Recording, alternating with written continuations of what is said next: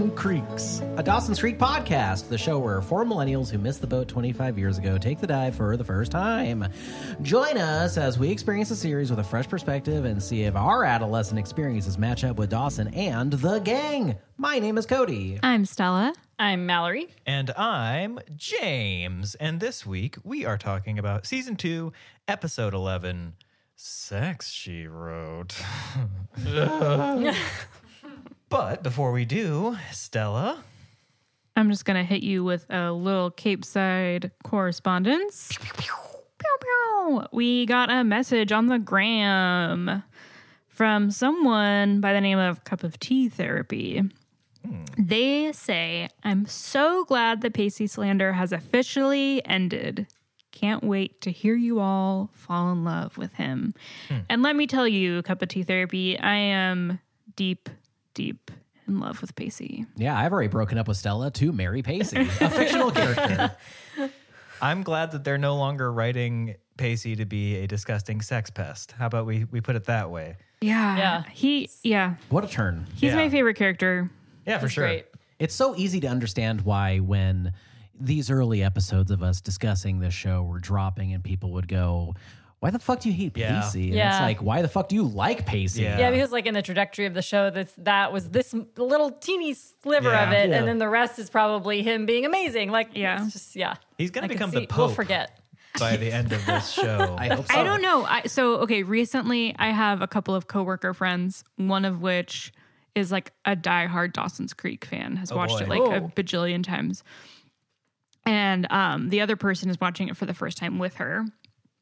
And Did she they just start a podcast? no, oh, but I told Are them, they listening to our podcast? No, they're a little bit me? further ahead. I've encouraged Oh. them to listen and they are going to try and slow down so they can be on track with us. But um uh my coworker who's watching it for the first time, I think they're in season 3 right now and they still um I think are not a huge fan of Pacey. So uh, Interesting. I Really? like I really want her to write in cuz I'm Yeah. so curious of like what her first time perspective is on the characters. Yeah, even if she doesn't listen, she could write in and let us know. Or Yeah. they. Yeah. Excuse me. They. And for all of our listeners out there who want to send us hate mail for our hate of Pacey, you can just send it to Stella's coworker instead.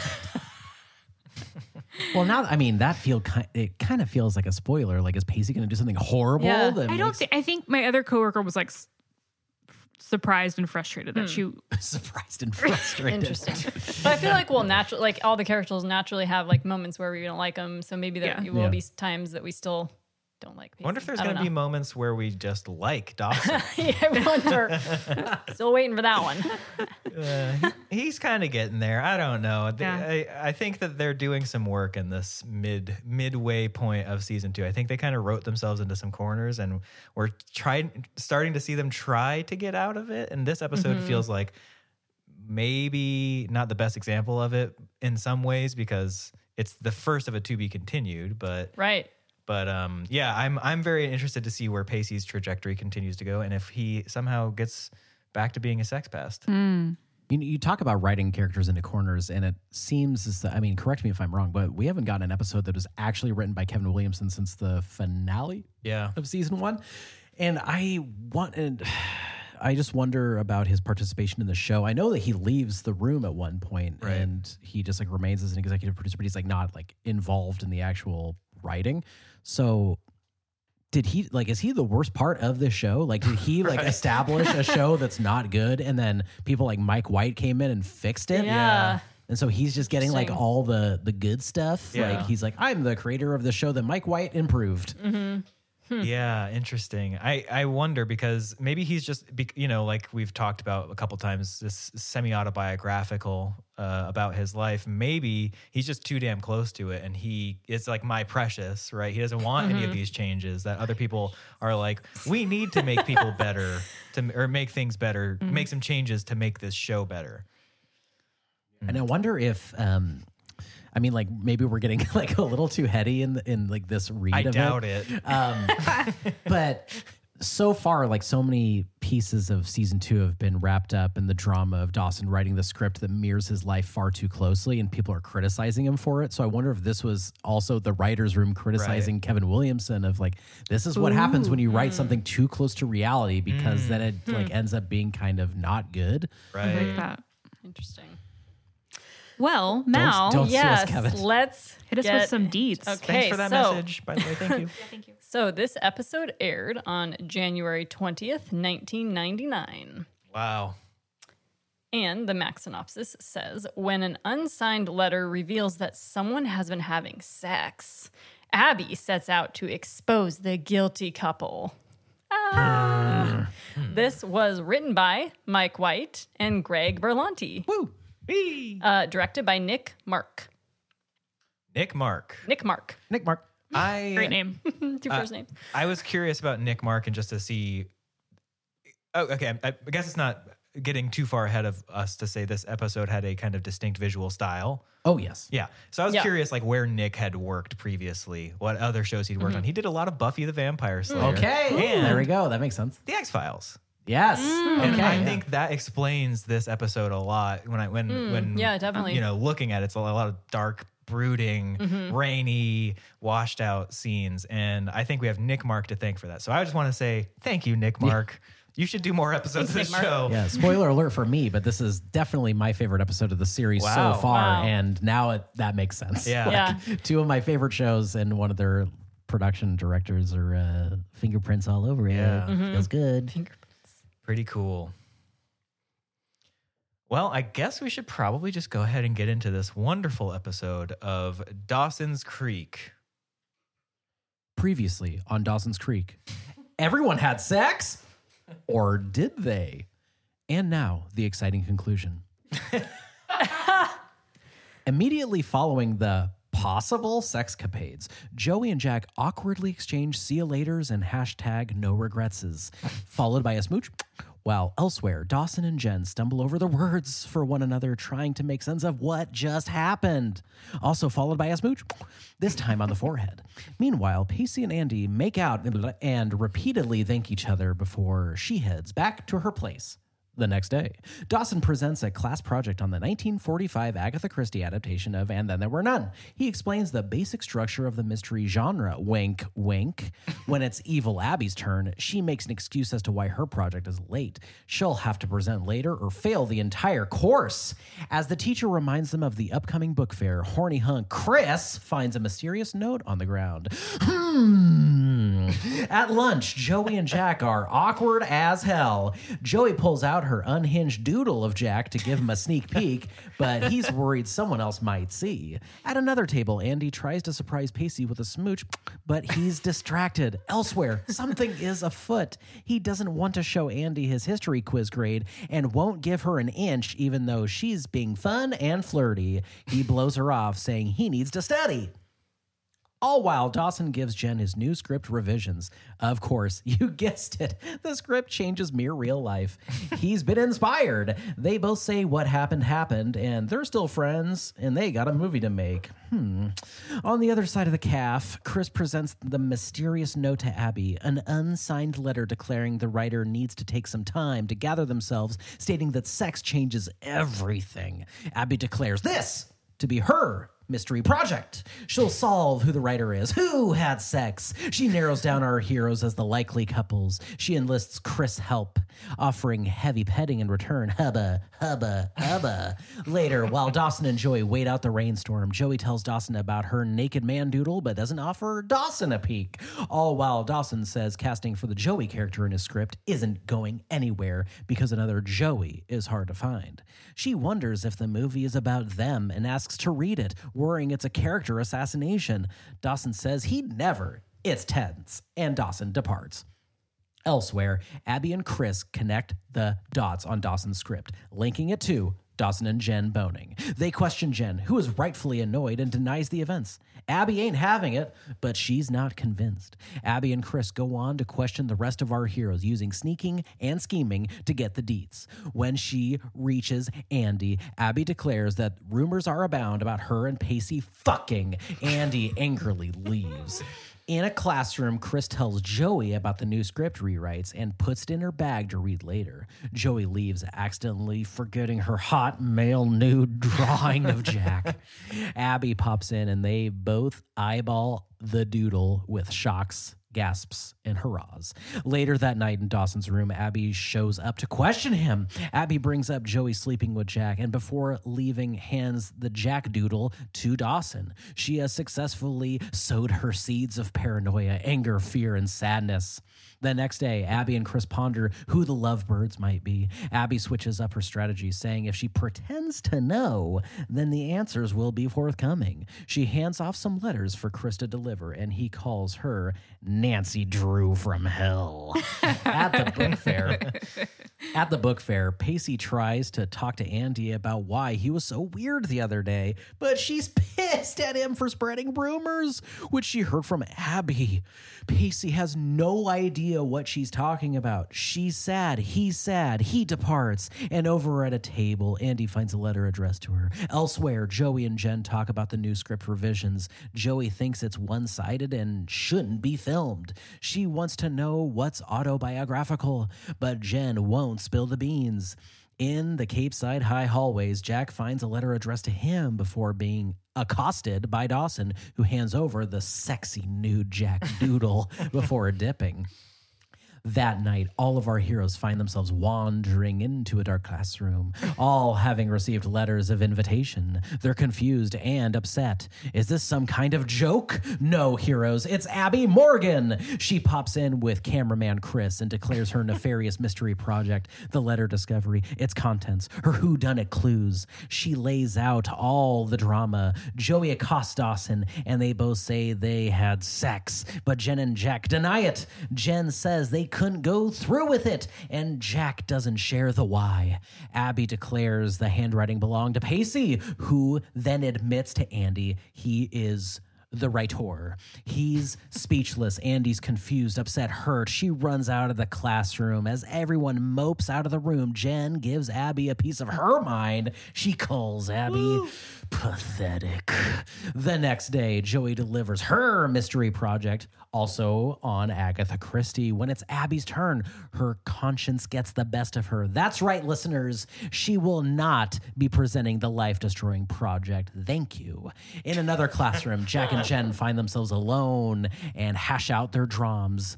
Jen doesn't know what to do with Dawson, thinking he's not there yet for sex and or a relationship. Jack says he wished he could be more open like her. When Jen asks why he and Joey didn't do the deed, he whispers to her that he couldn't get it up. He says he really wanted to, but he was just too scared. Jen says she's been there too, and they have a laugh about it. In the parking lot, Andy heads to her car and Pacey jumps in. He wants to explain himself, and she doesn't want to hear it. He insists and shows her his history quiz, revealing that he had gotten an A.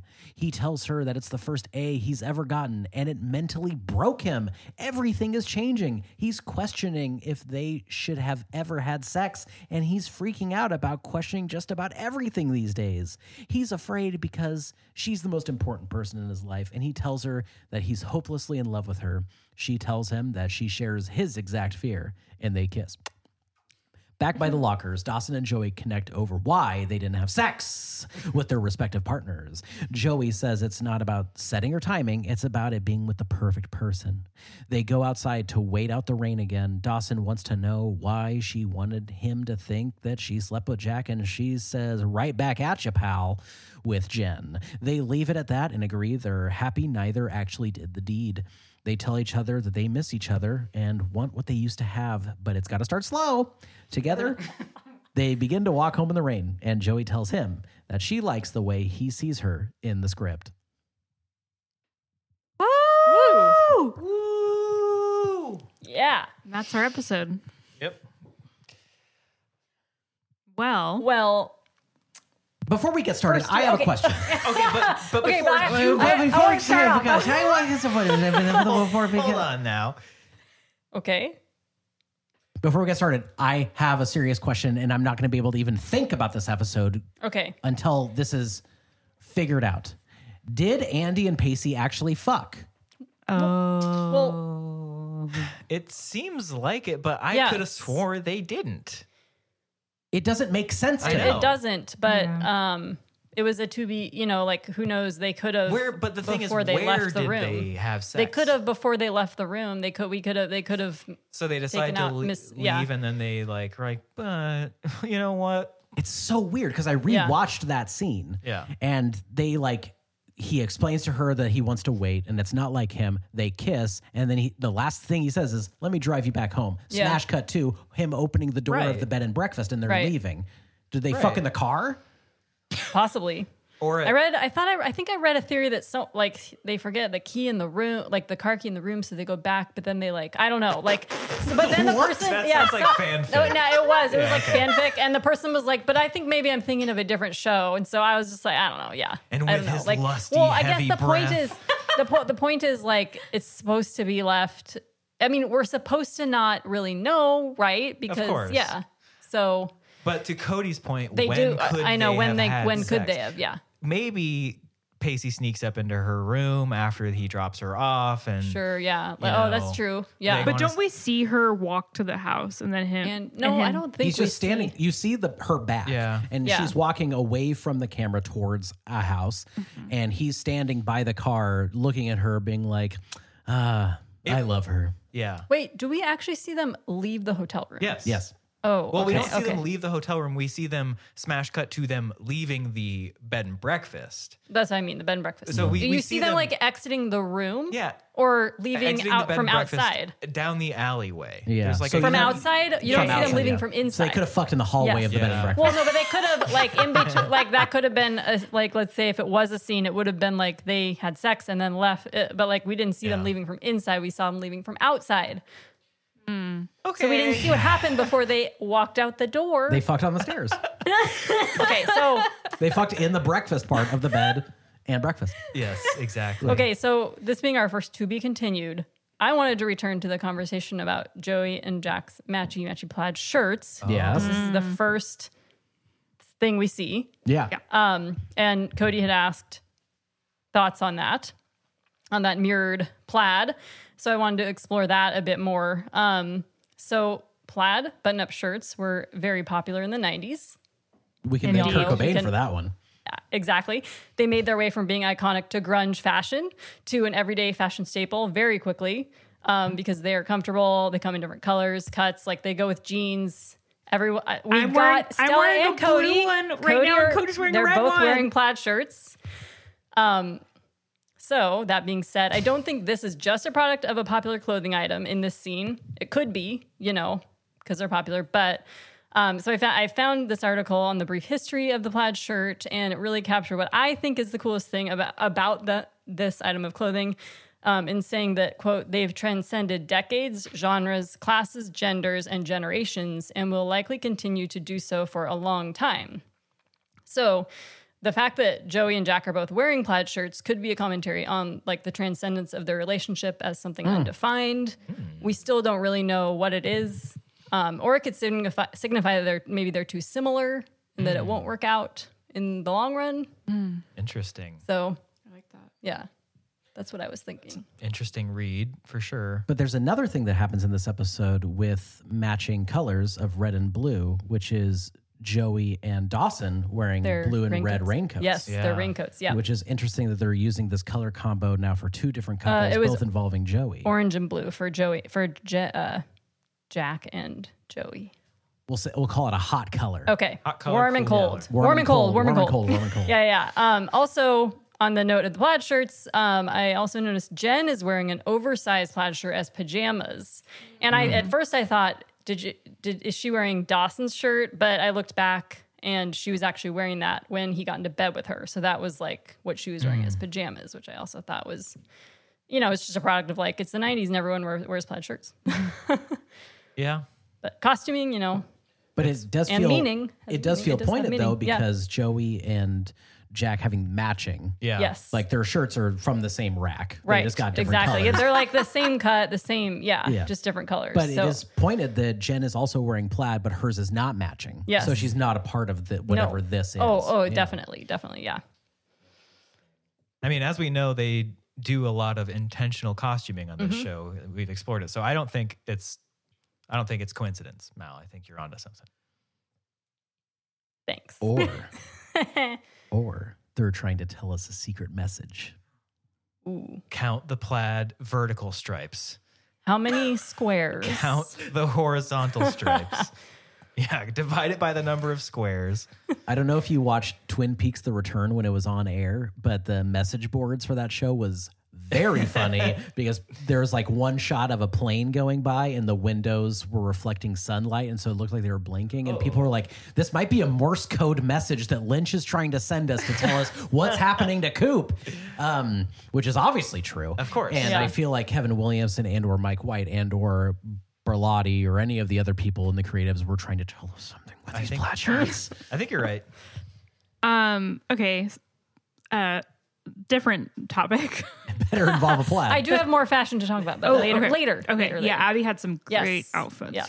Uh, I just had a fun little catch that there's um when Chris has the note that he finds and he's opening it. There's Yes. a poster behind him that says "Open it." Yep. Oh yes, I saw that. I loved that. I thought that was, was fun. anyone though confused about Chris being the one that finds the note? Because I swear in the synopsis, like s- s- the multiple synopsis that we read before this, it said Abby finds the note, Well, but and I was just confused. I was like, "That's not Abby, that's Yeah. Chris." well, she is the one I who know. is the like ringleader for Yes, for of course. doing the whole investigation. But it, it would have been cooler to have Abby find the note. Mm. I think. Yeah, so that's one of the things that I wanted to talk about. And look, first of all, I gotta say, who the fuck is Chris? Because I only know a Crass. Sorry. But Whoops. Abby and Crass, the last episode, the election, they were, um, you know, paired together, and it kind of came out of nowhere. It was like, why the fuck are these people together? This episode, they're paired together. So are are they an item of some sort, or is this just like very bad, convenient writing where they're like, we need Yeah. a male villain and we need a female villain? Yeah, like, are they teasing a future item Right. of them? That's what I'm because wondering too. Crass very much is like all about this, Yeah. you know, trying to get with Abby, and Abby is stringing him along with it, right? Like, I'll let you touch me in bad places if you go Yeah. along with my shitty thing that I'm trying to do. But she doesn't actually seem that interested in him. Yeah, it's No. weird. And it's like, isn't he supposed to be like a popular jock? Right. yeah, so and why he is has he like hanging no out friends. Yeah, it's, like, just why is he what? spending all his Yeah. time with Abby? with the black sheep of the school? Like, everybody hates Abby, seemingly. It's very odd. Bizarre. They remind me of uh, Kronk and the bad girl from The Emperor's New Groove. Like she's like the evil mastermind, and he's just Yeah. the dumb. Yeah. like, Yeah. He's the meat. He's the Yeah, the heavy meat. that will like carry out. Yeah, her there's plans. got to be like two of them uh, for this. Yeah, this whole structure that happened. It's, As you to know, why they're put together, Yeah. who the fuck knows? It Yeah. is just convenient writing. Yeah. It's like we have these two characters we don't really know what to do with, so why not just put them together? I mean, it's like it's funny. It's like Yeah. a Yeah. it the is. dumb jock with the smart evil person. It's kind of a trope, and it Totally. works. So And now Yeah. we like have it confirmed that they are going to be in Dawson's movie. Yeah. Right. Oh, God. right. That's the two leads. I Mm-hmm. am wondering if this is going to be like I, with them cast in the lead. Are we actually going to see them ever shooting this movie like we did in Mm. season one? Or are we going to get this is just going to be a background behind the scenes thing that they're constantly talking about, but we're never Mm-hmm. seeing? just really hope we get to see Chris in a wig. in a blonde wig. yeah. God, can you imagine? It would be so cool. And Abby in a wig. Yeah. For that matter. Yeah. That's true. Oh my God. Um, also, just I thought Chris had like a few really fun little one-liners. like, well, he does say that um, everyone knows, or we know who you are. You're Nancy Drew from Hell. Yeah, that was funny. Very cool. Um, but also he says uh, when when Abby and Chris are going through every all the couples and stuff about who could it be, Mm-hmm. he goes and Joey's got her hot little angle. Yeah. It's like what? What does that mean? I don't know, but I thought it was really funny. It, it sounded like they, they it sounded like they were speaking noir talk. Yeah. Like everything Yeah. is so Yeah. stylized in mm-hmm. this. Yes. So you Yeah. could imagine like a 1945 noir detective going like, and she's got her angle too. Like Yeah. Yeah. Well, I mean, that it did feel like it was th- this episode I think is pretty clearly an homage to Agatha Christie and the whole like mystery, Yeah. convenient Mm-hmm. Murder mystery, mystery, yeah. murder mystery Cozy plot, mystery. Mm-hmm. right? So I think you're totally spot on there. That's just another little nod to like this weird noirification, pseudo noir that we get, especially when we get into that last, the big, you know, um, God, what's the? It's got a film term where they all the the loose threads become. Um, denouement. The, when we get to the denouement, right in the classroom, and Abby and Crass come in with the camera. That is like a noir scene, one hundred percent. Uh, so yeah, I don't know. I, I I I really I think this episode is actually pretty fucking awesome. I Yeah. Really good. enjoyed Yeah. it. Yeah. I, love the atmosphere and like the um, like the ambiance Yeah. of the like the feeling of it. It felt it was so good. successful in putting us in a in Capeside, Mm-hmm. like in the storm. There's something fun happening. It reminded me of the hurricane episode in season one, which Oh, was one of our favorite episodes of that season. And I wonder if it's just like when there's something environmental happening, this Mm-hmm. show clicks a lot better than when it's just like we're in a sterile Mm-hmm. town with a bunch of white people who are all living their white little lives and Yeah. nobody's really doing or having anything happen. Well, I think it's like when it for me, it's not necessarily the, the storm itself, the environment itself, but it's they're thinking with genre, and Yeah. when mm-hmm. they're like using genre, it forces them to think of new things to do, and Yeah. like. Uh, like the hurricane episode, I didn't necessarily like that episode, but you're right. Like using something that's like big, something that's Yeah. like way bigger than their own internalized drama, forces them to uh, face their demons. And I think when they're using genre trappings that also forces them because there's now like set pieces to Yeah. involve the genre. It's like I also wasn't that big of a fan of the detention episode, uh, but I only thought it was because of it being so derivative. But at the same time, like they used that smartly to force these characters to bring up things that they had been avoiding so much. Yeah. Yeah.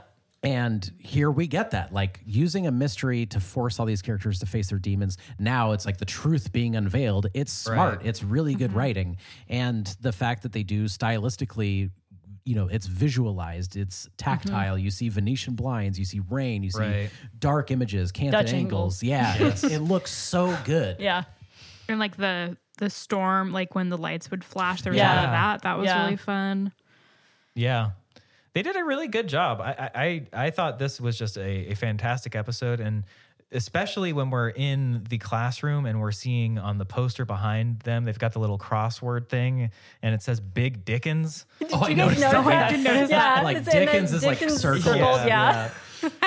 I love that. I mean, that's highbrow humor. You know, you can Yeah. only get that in Dawson's Creek.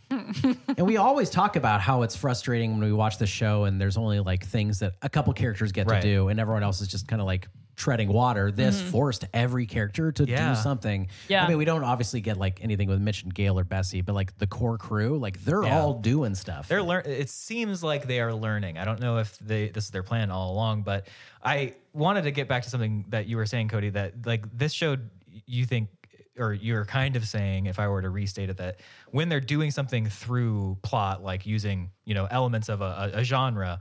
Um, the it, the show is doing best. It's kind of interesting because that's like using artifice to make it more relatable or more realistic about these characters who are trying to be authentic. I think that's kind of an interesting thing that like in order for them to really reveal these big plot beats for their characters, they have to then mask it through like a, a genre play or an homage to something else. That's when it's really doing well. There's that, that's weird to me. They they can't like tread new water and get those same beats or those same uh, uh, results.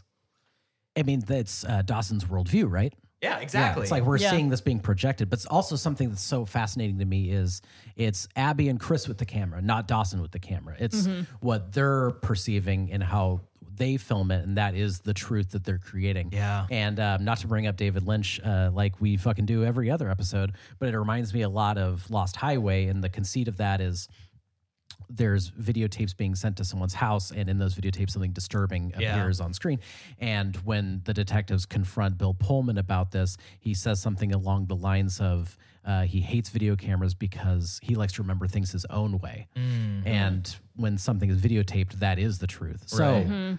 Bringing that into Dawson's Creek when Abby and Chris come in with their camera, that's where all the truths are exposed. And now we have like concrete evidence of like what's actually happening in these people's lives. And it's uh, filmed and recorded. Yeah. But the fact that this comes from Abby and Chris is so interesting to me. And I love that it's a curveball because Yeah. if we were to hear about this episode divorced of anything else, we would have assumed, oh, it's Dawson who's making a movie for the mystery class. Right. And it's not.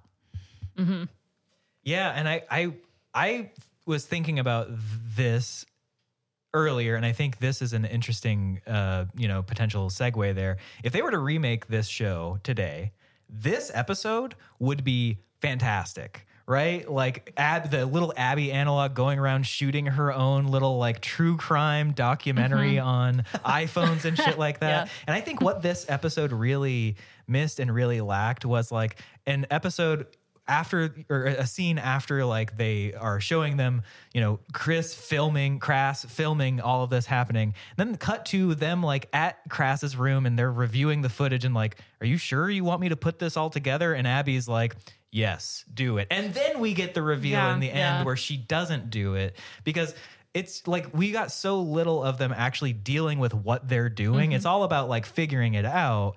And then once she once we figure it out, it's not a particularly hard mystery to solve. I don't Yeah. think.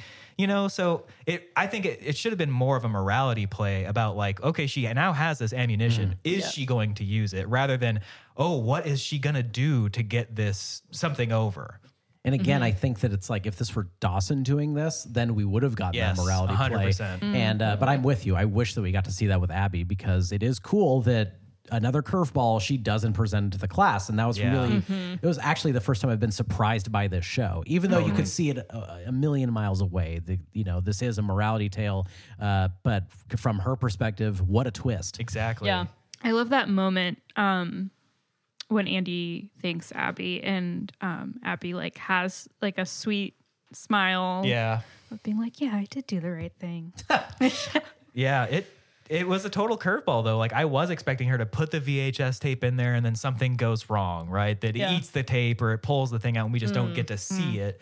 Or, you know, the storm comes back and it cuts the power before she can press play. I really thought we were going to get mm-hmm. that kind of convenient. We never see this.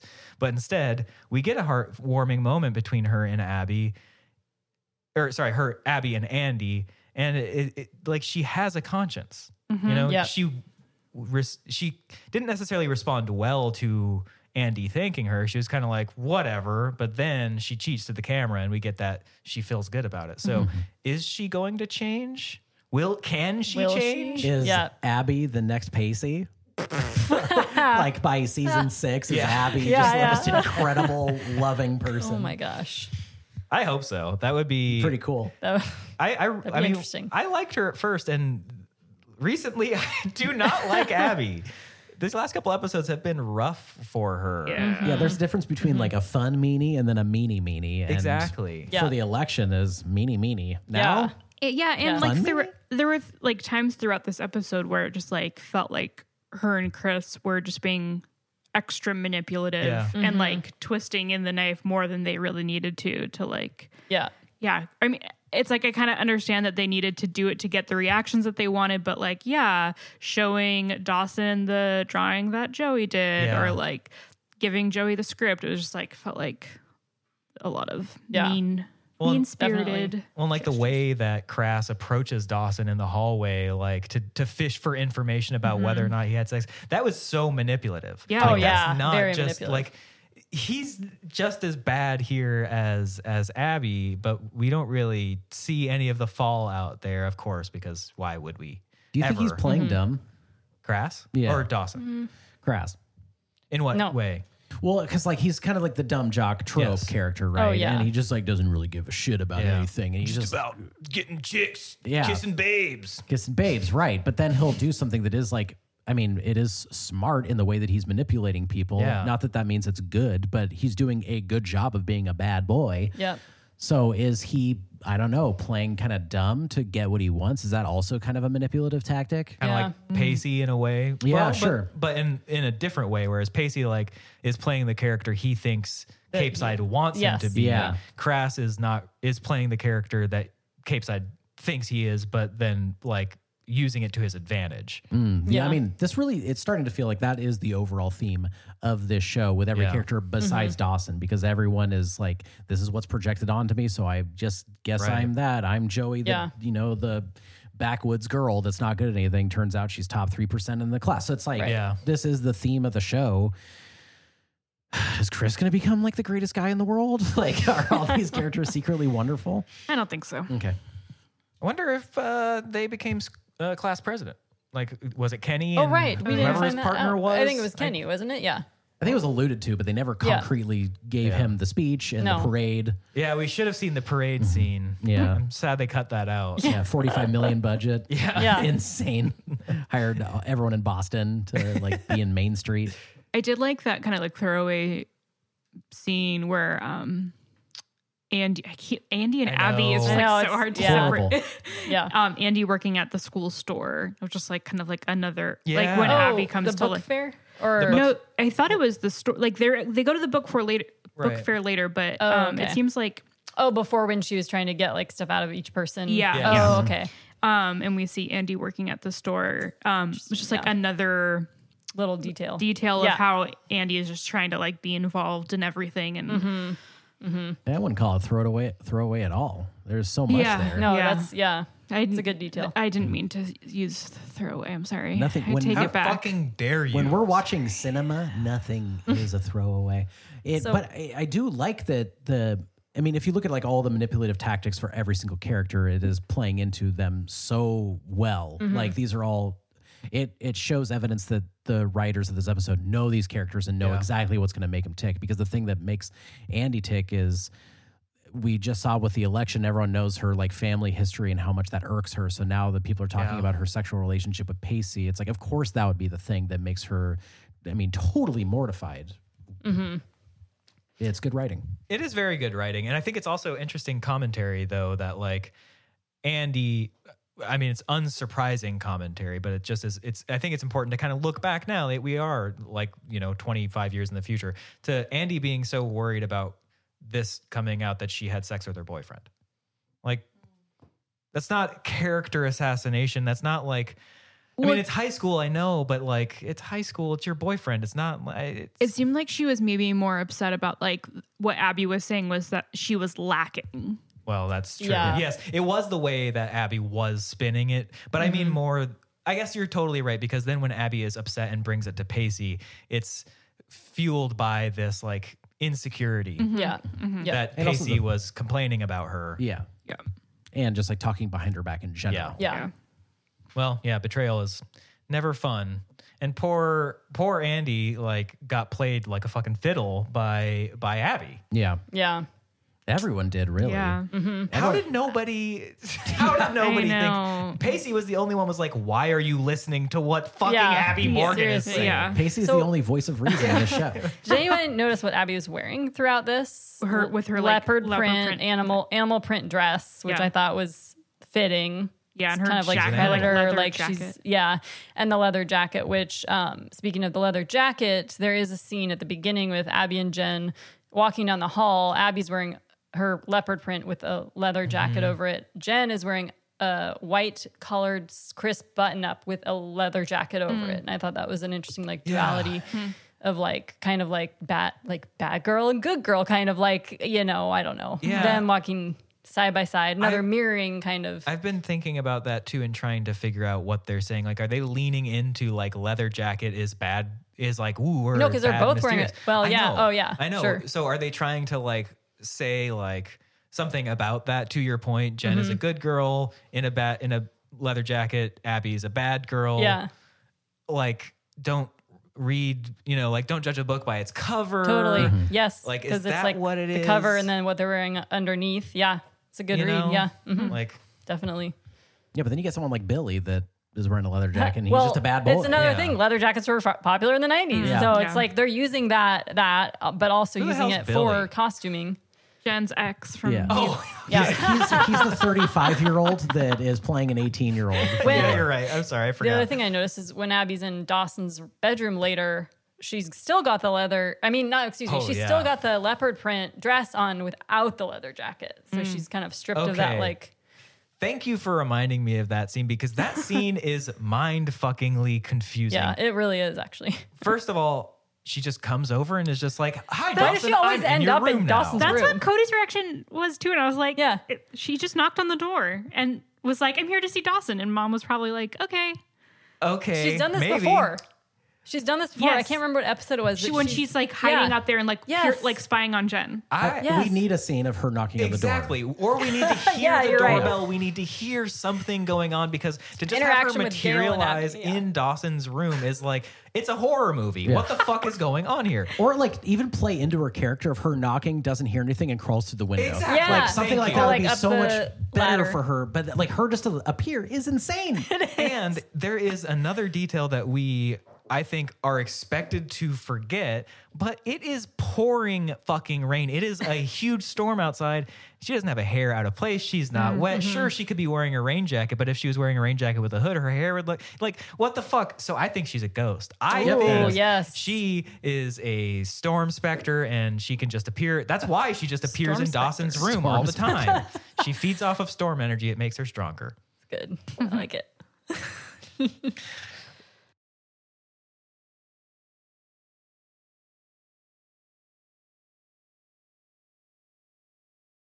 All right. Well, uh, you know, we're going to go channel our own storm energy and uh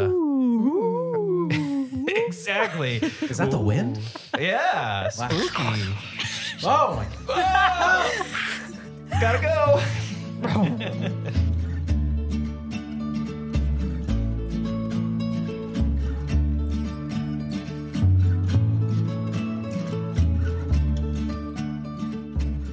And we're back. Hey everyone. Hi. Hello. It's been a while. okay, so one thing that I wanted to talk about um, was that Abby Abby's take is that Jen pursuing Dawson is because she she thinks that Jen wants to feel good enough. Um and I feel like we haven't really talked about that as a potential of like what Jen's motivations are for being with Dawson. Mm, like it would elevate her. yeah, be I mean, Dawson? and yeah, like Jen. I didn't really get it to be honest. I didn't really understand. yeah, I I thought it was interesting. Like we, I guess we we've seen Jen as like you know this like bad bad New York New Yeah. York girl. She's from New York. She's walking here. exactly. um, I'm swinging here. and and maybe like she wants this more um like holistic like girl next door Right. vibe or like presentation of like that's who she wants to be and maybe if she's with Dawson that will make her Right. It kind of confirms that. yeah Yeah, I think we've talked Yeah. about this even in season one when they were dating. It's like if she is to date Dawson, it's not really what Dawson she loves or is interested in. It's like the idea of being with someone that would also put her on that level mm-hmm. of being a good, you know, quote unquote person. Mm-hmm. And that is obviously going to activate her if Abby is saying, like, oh, everyone knows what you're up to, Jen. Like, you're just doing Yeah. this for, I don't want to call it clout, but it's like you're trying to prove to yourself that you're not a New York party girl. You're something that's more, um, I don't want to call it angelic, um, but like the small town. Wholesome. Yeah. Yeah. like- yeah yeah. yeah Yeah. Which is uh, that goes back to what they were both wearing too, like that uh, kind of w- the white shirt, crisp button up versus you know Right. that Yeah. image of like being like you're saying angelic and Yeah, and good, her costuming up until these last couple episodes has Yeah. been very grandmotherly, Yes. which is very like home on the range, mm-hmm. like prairie life, you know. Yeah. Like she's wearing like these kind of like matronly dresses up until recently. Mm-hmm. Right? Mm-hmm. Am I am I am I yeah wrong on that? no No, you're, you're right you're right, right, yeah. you're absolutely right and now she's in this role of like helping Dawson with his film and Yeah. you know She's got her She's, like- edgy hair and yeah yeah um yeah i guess i just kind of wonder if it's like you know we've seen her kind of like floundering. I mean i guess she's like finding some purpose in like producing this movie. Um but yeah if she just feels like being closer to dawson is giving her more of a sense of purpose. Yes Yeah. I think I I think so, but it kind of is it kind of confuses me at the same time because with this episode at the end of it right when they get the big reveal that no we did not have sex and then jen says like and i'm like beginning to like see why that didn't happen because of the way that you are like so clearly still caught up on joey. Mm-hmm. I'm just kind of confused because i it it feels like her motivation alternates between being like I guess that's exactly the conversation we're having, right? Her mm-hmm. motivation goes back and forth between like hedonistic fun, I'm going to do what I want, to then suddenly like, I want Dawson and it hurts me that he doesn't want me the way mm-hmm. I mm-hmm. want Dawson. Yeah. And it is confusing, but I guess that's supposed to be confusing. Yeah. Okay. Yeah. But also on top of that, I mean, like we're talking specifically right now about Jen and Dawson, but it seems like right now all of our heroes are trying to find identif- identification confirmation through a partner, Yeah. right? Mm-hmm. Mm-hmm. Like Joey feels as though if if she's with Jack, then she is like this artistic, you know, deep thinker the way that he is. And the same thing with Pacey with Andy. Like we're already seeing that mm-hmm. Pacey's extremely conflicted because right now he's getting A's because he's with Andy, Right. but Yeah. he doesn't even know like I've never even thought about my life being in a trajectory where I would allow myself to get A's. And mm-hmm. that's Right. really hard for me to process. And in the same way, Jen is too. And it's like, mm-hmm. obviously, like right now, like the hang up is mm-hmm. like, oh, well, you know, he was just with Joey. So, like, I don't know if he's like really fully there yet. But also, it's, she's saying that too about herself. Like, I don't really know if I'm fully there to be this new person that I wish I could be because am I actually really a party girl? Because I certainly love doing that. Yeah. Yeah. I don't know. Hmm, that that's interesting because I you're right. It is all they're all kind of looking for that validation in a certain way. And then to even dive a little bit deeper, it's kind of like you know everybody I think is familiar with like don't change yourself for the person you're with. Right? That was like a piece of advice that we probably all got in like high school when we started dating. Like, well, be sure to stick to who you are, and right. Yeah. So that's kind of happening. We are having people who are trying to kind of change themselves to be with the person they're they're with, i.e., Jack and Joey. Right? Joey's kind of trying to accent, accentuate a different part of her, or at least explore a different part of her mm-hmm. personality. Mm-hmm. But then, to your point, we also have the other side of it, which is like sometimes your partner can actually elevate you and make you into a better person because you want to be better for them, or because you're more complete or you're more well rounded because of them, i.e., Pacey and Andy. And I guess the question is, where does Dawson and Jen end up on that spectrum? Mm-hmm. Mm-hmm. Like to your point or your question earlier, Stella, is Jen just trying to elevate her own kind of person, like validate her own personal desires of who she wants to be, or like i.e. her appearance, or does she actually want to be this mm-hmm. better person? Right. Yeah. Yeah. And it's even like calling into question of like we're talking about are they changing themselves to be this person or is this who they have always been and Right. before these relationships they had been putting on a persona to get those things that they thought they want so like obviously we're seeing pacey getting a's he's always been this smart guy and i think we can all just like I think right now it's safe to say that like, oh, he's always been this, and he's Yeah. been masking like for so long that he's just like the dumb, you know, village idiot. Haha, get drunk and. Speaking of mask, there was a Jason mask in Pacey's locker. I thought that was very good foreshadowing. yeah, when we were watching this together, I paused and I said, Masking. He's the one that did it. He has a Jason mask. Like that, that was really fun. Um, but yeah, like that's that's who he honestly is. But for the rest of the characters, I don't really know. I mean, like what we see on the surface with Andy is that she's well put together, but in reality, things aren't that Right. way. Um, And then I think even with Dawson's motivations in dating Jen, is it that he wants to be the leading man in his own film of life? Uh, does he Yeah. actually love Jen for who she is? We don't really know. well, she I doesn't mean- even know who she is. So like, Exactly. Who does he? Who? Yeah. Who does he love in her? You know. So yeah. Yeah. This is, I mean, like, while we're talking about this, it is confusing, but I think it's confusing on purpose. And I think this Yeah. is good. Like, it's, Yeah. uh, say what you want about Dawson's Creek as a show, like, so far. Like, I think this is very well written. I I, really like Oh it. yeah. Yeah, I completely agree. And I think to to further that point, like, yeah, it's confusing, but so is being a teenager and trying to figure Yeah. out who you are. And what better way of exploring that than I think like what the conversation we're having right now, which is all because of this episode. Like it, it's it's a very well written show. And this is also to the This point. episode is. This episode is- well, that's, that's Very what well was- written episode. yes. Yes. That's what I was going to say because there have been other episodes that we've talked about that are confusing, but I think it's because of bad writing. Yeah. I think we earlier mentioned Hurricane, and we loved that episode, but at least for me, like I thought it was a horrible Yeah. actual episode. Like it's a bad episode of TV that's very entertaining. But what made that episode so fucking bad is for how confusing it was written because Yeah. they didn't really know who these characters were yet. Mm-hmm. So everyone was just acting insane. Right. And that's what you get from bad writing. Yeah. And Yeah. here you can have confusing writing or confusing plots be well written, and that's what we're getting. Sure. Yeah. Okay, I want to talk about maybe what is the elephant in the room, if we are all willing uh, to kind of shift subjects, which is the actual mystery itself. Who had sex? Who didn't have sex? Who wrote this note? So, f- for you guys, I want to know like who did you initially think it was, and did were you surprised when it eventually became revealed to be Pacey and and uh, Andy? I right away was like, it it has to be Pacey and Andy. Um, I just did not believe that Joey and Jack or Jen and Dawson had sex. Um, but I also was confused. It was like the way that the previous episode had ended. It felt Right. like they didn't. Yeah.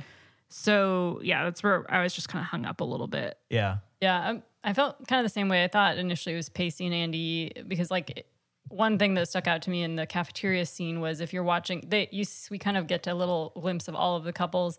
They're the only couple that have like a very negative, cold tension between them. The rest of them are kind of lightheartedly like laughing and like you know, Yeah. meaning like maybe they just made out. But then you look at Pacey and Andy, and it's very different. Definitely. So they definitely stuck out as like something's different. Yeah.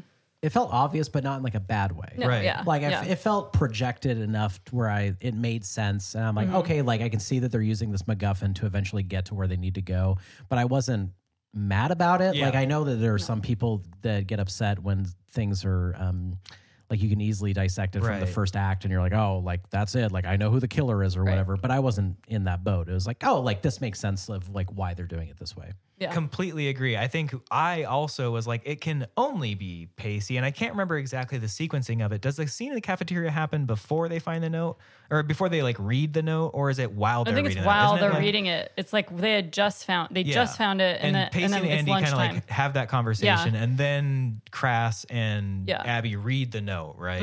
Yeah. So it, it kind of like it all is happening at the same same time. But the only thing that I think makes that I do get frustrated or annoyed about is kind of what we've already talked about, which is like, wait, but you really showed you you showed the most of Pacey and Andy and what you showed made no indication that they could have had sex. Yeah. So it feels very much like they pulled the rug out from under us by by making them be that because they're like all signs point to them not having sex, so they had to have sex. Right? It was like, okay, that felt like bad writing. That's the only thing that felt like bad writing to me. Yeah. And only because of what they previously showed us in the f- earlier episode. Yeah, it's Right. a reversal of what we saw. Yeah. It's it's like I I really didn't mind having it telegraphed to, to me that they were the people, like the mask in Pacey's Mm-hmm. locker, or like to the to the point of the scene in the cafeteria. We don't after after the, we see them have their kind of like disagreement, Pacey and Andy. We don't actually see them for the, like the rest of the time in the cafeteria. They're the only people we don't see. Mm-hmm. We see as they're like discussing who could have wrote this letter. So like Yeah. clearly they're in the shadows. They're guilty. They're at least suspicious. So I kind of felt like at that point in time they have to be the person.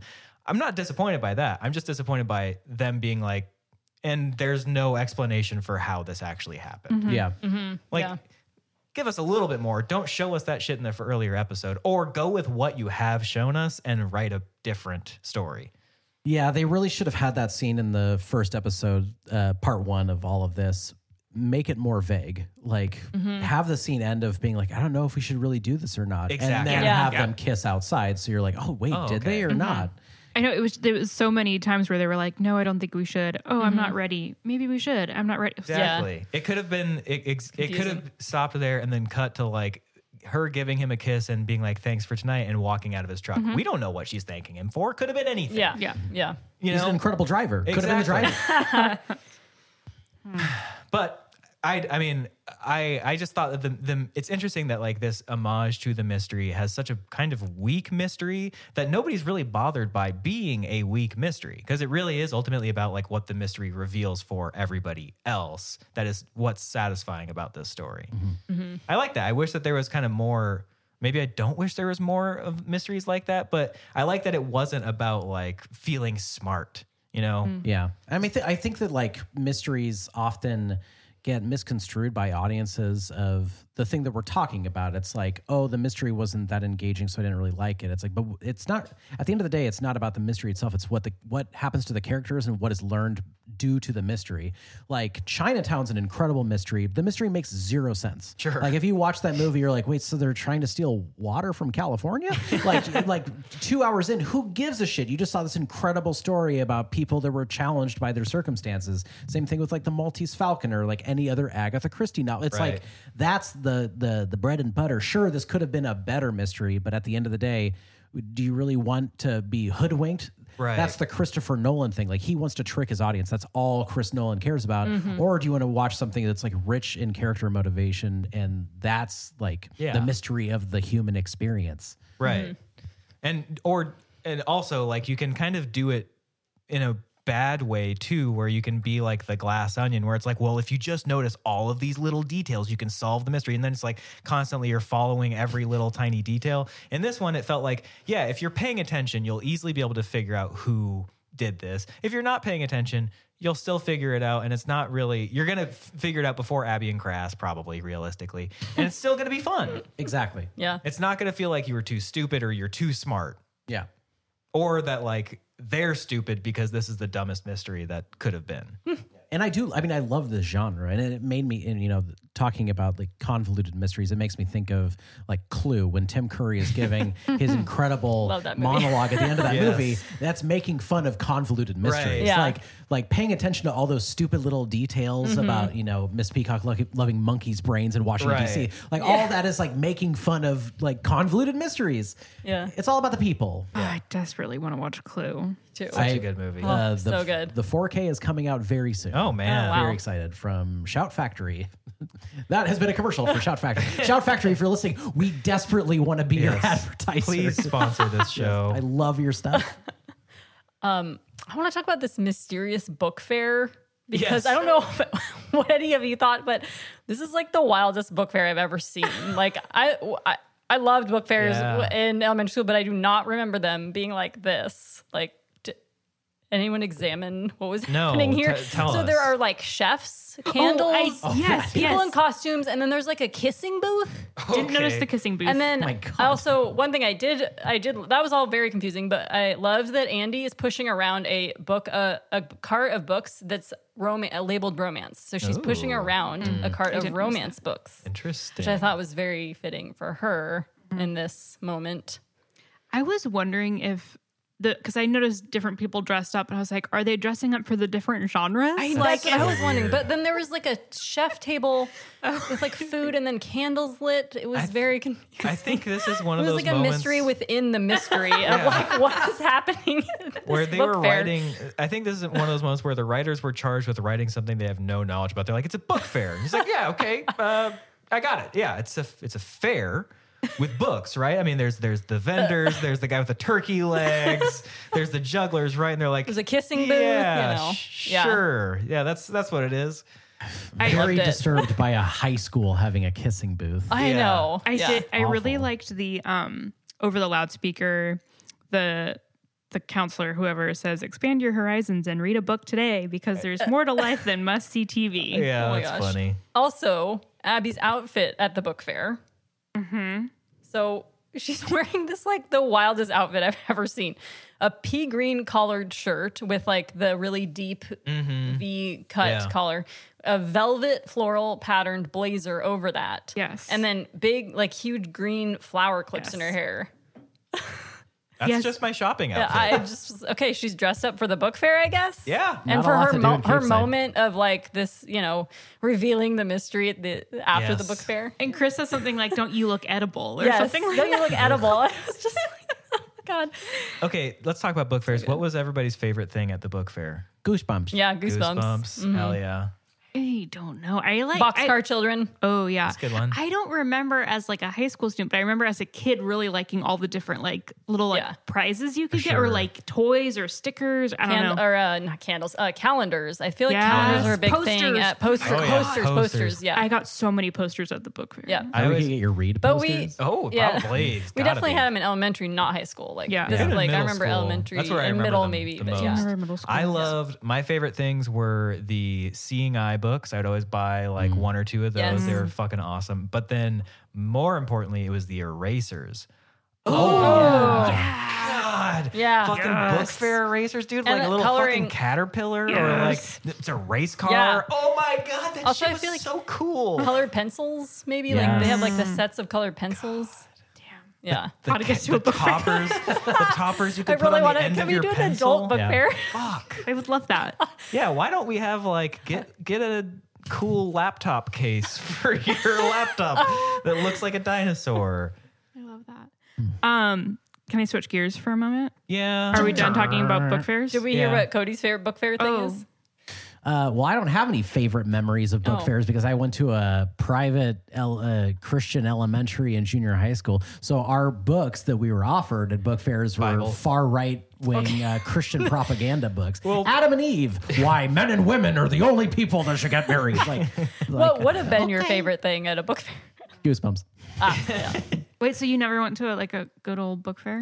Good old book fair. Oh, I never went down. I never went down there one Come day. on Good old down to the fairs. twenty third annual Good Old, old Book, Book Fair. Fair. We got corn on the cob and turkey. We got a legs. kissing booth. We got a kissing booth. You want to kiss a thirteen-year-old? It's in the dark. Carnival. Nobody needs to know about it. A good old carnival, good old yeah, I don't want damn but where. Sorry to Okay, all of our okay, let's switch gears with, Yeah. with Stella. So, um, Jack says he wants to keep the drawing so he can remember everything Oh about that gosh. night. But then Yes. later we Yeah. hear that he was so scared and that he like couldn't get it up. Peeper. I Yeah. like- Yeah, why would he want want to remember well, that? because he doesn't want anybody to see it, but at the same time, why? Yeah, he like he like asked Joey for a copy. know. of I, it. Yeah. disturbing. I just thought that was weird. I mean, it was a real. They had a really beautiful night together, Did and then they, it was though? It ruined was- by his erectile dysfunction. but All- it's like, but they could still. It's not. It's not mutually exclusive. They still had like a really nice night. I don't before all know. that. It seemed the whole thing seemed like was a weird night. But was it a nice night? Yeah, Yeah, exactly. exactly. Like he was I- like he felt so awkward. I think he just didn't want anybody to see it. That's what I think. But my, I mean, I'm just like, why? Like, why don't you want anybody to see it? It's not like it's a particularly embarrassing. dr- It's a drawing, first of all, and it's not like it's got his dick in it and it's like weird looking. I don't know. I can think it- of it- being it's 15 not like years it's weird old. looking. If there was a drawing of me naked at 15 and that got loose at my high school, I would be like, I have to move to a different country. Yeah, I was Okay, so you're surprised. right. I'm so surprised that like Abby and Chris Crass didn't like photocopy that and put Oh it my like God. all around the yeah, I know. Merch idea. Can we just have the oh drawing with freaks and creeks? Yes, Yeah. we need Yeah. to, but we need to like do like a super high contrast scan of it on in Photoshop, so it's like all washed out, like it just got scanned 50 million times on a Xerox machine. Yeah. Spooky. Okay, it's coming to our web store soon. Um, I wonder if we should talk about that that scene with Pacey and Andy at the end in the car. Heartbreaking. Yes. Yeah. Very sad. That was a sweet. So sad. Again, Joshua Jackson being one of the best actors in the Oh, show. yeah. He's so good in that sequence. Yeah. Yeah. Um I don't know. I like keep going back and forth because we kind of were talking about this earlier about like how they're trying to find like each couple's trying to find like kind of who they are within the other person a little bit. Um and I couldn't decide if this felt like healthy or not. Like Pacey kind of being like putting everything on her, being like, You're making me this amazing person and like unlocking all these doors for me mm-hmm. and it's like great that someone's doing that for him but also it's like it's like a lot of pressure to put on Yeah. someone Was he expressing to her that he's scared of losing her because of that? it kind of. Or was it more like he was like, You're doing this to me and I don't I don't know how to process it. I yeah. That was Maybe more of that. both. Oh, it was more thought of that. Okay. I thought it was more, yeah, that, Yeah. that like Yeah. he had this idea of who he was, which is he's a fuck up, he's a nobody, Yeah. he's like the black sheep of the town. Everybody hates him, and he's like never, never going to amount to anything. Mm-hmm. Yeah. And then Andy is showing him that's not true, and he's not sure how to handle yeah, that. yeah. Like he's scared that now his life might have potential Mm-hmm. or something, right? That he doesn't have to be what he's being told he is. Mm-hmm. Yeah. Which I think is like really sweet and Yeah. beautiful and also so sad that Yeah. you know he has to deal with those thoughts that Mm-hmm. Yeah. he had to deal with those thoughts and has to still Yeah, I mean, I, I connected deeply with this message for Pacey because I too grew up in a similar line of thinking, but for me, it was being told, you know, through an evangelical Christian lens that this planet does not matter because Christ will return and Right. uh, everything here does not matter. You'll go to heaven, and that's where everything actually matters. And so, if you're being told that as a child, it's like, oh, cool, then I'm just not going to give a shit about anything. So I was like always bad in school because I just like didn't care. And then it took until I was like in my 20s to be like, okay, I need to like get my shit together because that's not true. Like I need to like Yeah. live my life. And so getting that A for the first time when I was in community college was like earth shattering. Like, Yeah. oh, like if I actually do this for myself, like it opens up every door and it's like a very huge identity crisis. And Yeah. it was at least for me. So I could see when Pacey's experiencing this, it's like, holy shit, like my- Shocking, yeah, like my like- yeah. entire life, my parents, my family, this fucking horrible city has told me that I'm a dumb piece of shit. And so Yeah. that's just the way I've been living my life. And like now I have to rethink everything because I am capable of so much more.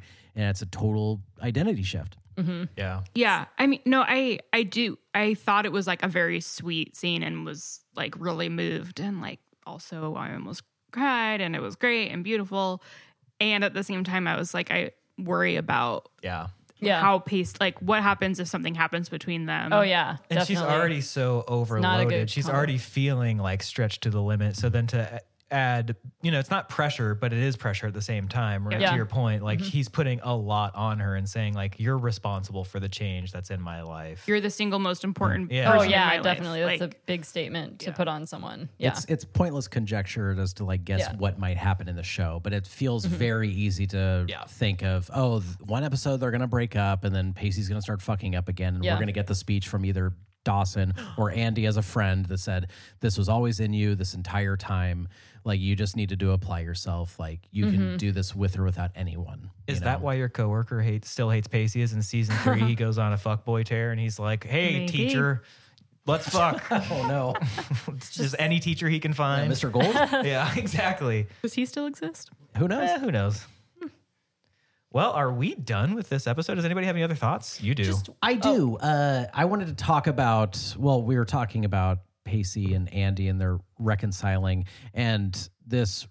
Uh, this reconcile it happened after them being in the rain. And again this episode and so many others like it in dawson's creek water is such a big theme. And we've talked about dawson and jen swimming in the water and that was their baptism their renewal for them to be able to reconnect. And here too we see that being used again but for dawson and jen or dawson and joey. when they were waiting for the rain to stop uh, and earlier in the episode, the first time they were waiting for the rain to stop, it did stop, and then they didn't reconcile. It isn't until mm-hmm. the end where they actually do walk in the rain for them to actually say, like, we should try to be friends again. Mm-hmm. So I thought that's like a nice pointed metaphor that's mm-hmm. continuing through the show.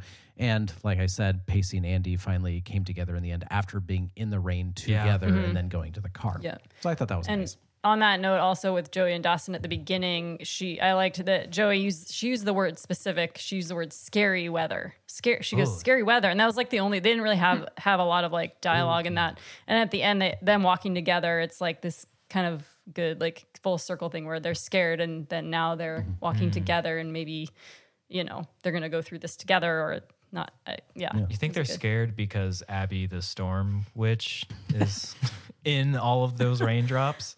One little face of hers little screaming. Abby at a Very time. creepy. Oh, I was also uh, I found like a Dawson Wikipedia that shows the music that's in each episode, and that's where I discovered that originally when they were walking in the rain, uh, in 1999 you got um, you get what you give from New Radicals, which would have been such a better song Yeah. to hear while they're walking in the rain, but it got replaced with some whatever fucking free song that they could find on the internet. but it just sucks so bad that we're not getting the songs that we wish Yeah. Like they were originally Yeah, intended. I for. know. so messed up. Like I So feel like ridiculous. this would be such a different show if we had Yeah. all the Yeah. And it is it's unfortunate too because right now, you know, we're doing this with a fresh perspective. None of us have seen this show and it might be tainting our experiences from here on out because there could have been moments that are uh, I mean not to be say that we're completely manipulated manipulated by nostalgia for this music, but it does add a lot, sure. especially Totally. if like Oh, you yeah. wrote a show Definitely. intended to have this specific song play at this specific time. Exactly. That's meant to be there for a reason and the fact that we're not getting it sucks. Yeah, just like we're talking about with like costuming or with dialogue or with locations, music plays a part in media. Mm-hmm. And when things get removed and you just lose that context, it makes a difference. Otherwise, they would just choose not to have any music. Yeah. If the music didn't matter, they wouldn't have music. Yeah. And it, that's not to say that like it can't be like Firefly or Serenity, which has really good music that is not like that's you know effectively background music like we get right now. Every time they replace it, every time we hear the like boo ding dong ding dong, It's like the same. dong, like Yeah. stupid fucking background music. I'm always like, is this replacing a song Yeah. that was like Right, yeah. actually meaningful, or mm-hmm. is this the only remaining music from the original? Yeah. I feel like Right, that's just like the original score, which is not good. No. It's so Yeah. cheesy. But then you get these like fucking, you know, like we have Blink 182 at home kind of bands where it's just like Yes. just generic pop punk song Yeah. Uh-huh. generic ska song. And it's like, ah, I bet something so good was here. Yeah.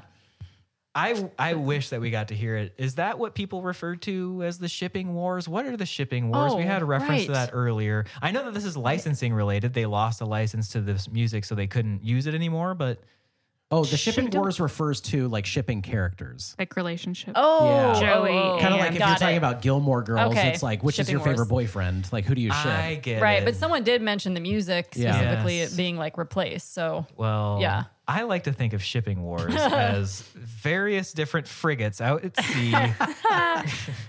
I've got 50 containers of Dawson's Creek, but it doesn't have the original music. In my mind, that's what it will always be. Oh, that's silly. Okay, well, shall we uh, go ahead and move on to our ratings and recommendations? yeah. Ah, Who would like to go first with their ratings? I'll go first. Um, so I really liked this episode. I thought it was fantastic. I loved the atmosphere. I liked almost all of the performances. There were a few things I didn't like, but overall, I would just go ahead and say this was among my favorite episodes so far. Uh, I'm going to just go ahead and give this a 3.68, which is I, that's high for for a Jamesy Boy rating. That's a Jamesy Yeah. Boy special right there. Um, I think you know, as I mentioned earlier, the only things I would probably change is like why did we shoehorn Pacey and Andy to be the people who had sex when we saw that they weren't. Um, but beyond that, give me another episode like this every week, and I'll be a very happy boy. Happy boy. Uh, I'll go. Um, I also this is also one of my favorite episodes. I'm gonna give it a four point oh. Um, yeah. Overall, thought um Joshua Jackson great acting. I loved the atmosphere and vibe and lighting. I loved some of the costumes. Uh, I and I and sorry, what um Cody was kind of saying, like the genre, like when they focus on a genre, I think that makes it Yeah. really fun, and you really felt that in this episode. Uh, this is my highest rating yet, 4.5. Whoa! Holy wowie. fuckaroonie! Uh, this is uh, for me a near perfect episode of what this show is trying to accomplish. I loved the character beats. I loved how it played with genre. The only things that are keeping this from a five out of five. Uh, keep in mind, I am talking about just for Dawson's Creek, five out of five. Uh, th- is the fact that the Pacey stuff was so mishandled about them actually having sex. I wish that they could have done a better job at make, making that like less of a twist or like I don't Yeah. know, like it's just weird. Um, that's the only thing that I thought was poorly written besides Abby teleporting, and uh, everything else is really strong. I really like these character beats. I really liked how it was written, and I love how it was shot. It looked great. It sounded great. It was performed great. It was a really great episode.